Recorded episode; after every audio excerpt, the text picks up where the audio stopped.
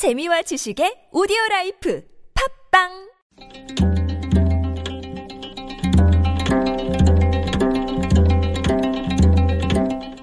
한문학자 장유승의 길에서 만난 고전 중국 춘추시대 진나라 재상 기해가 나이를 먹어 은퇴할 때가 되었습니다. 진나라 왕은 기해에게 후임자를 추천해달라고 하였습니다. 기해는 자기 아버지를 죽인 원수인 해호를 추천했습니다. 진나라 왕이 깜짝 놀라서 물었습니다. 해호는 당신의 원수가 아니오. 어째서 그를 추천하는 것이오? 기해가 대답했습니다. 임금께서는 누가 후임자로 적당한지 물으셨지 제 원수가 누구인지 물은 것이 아닙니다. 진나라 왕은 감동하여 기해가 추천한 대로 해호를 재상으로 임명했습니다.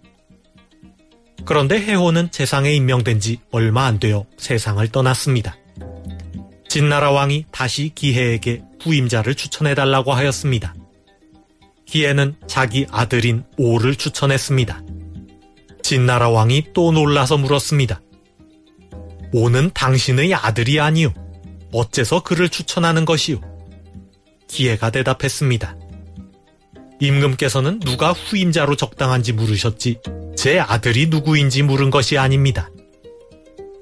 진나라 왕은 이번에도 기해가 추천한 대로 오를 재상으로 임명했습니다. 여시춘추 거사편에 나오는 이야기입니다. 기해는 자기 아버지를 죽인 원수를 자신의 후임자로 추천했습니다.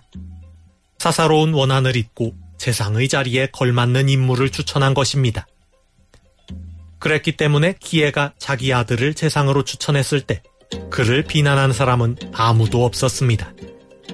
평소 사적인 감정을 버리고 공정한 모습을 보여준 그를 믿었기 때문입니다.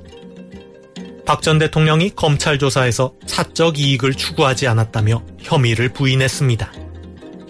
평소 원수처럼 여겼던 사람들을 포용하는 아량을 보였다면 그 말을 믿어주었을지도 모르겠습니다.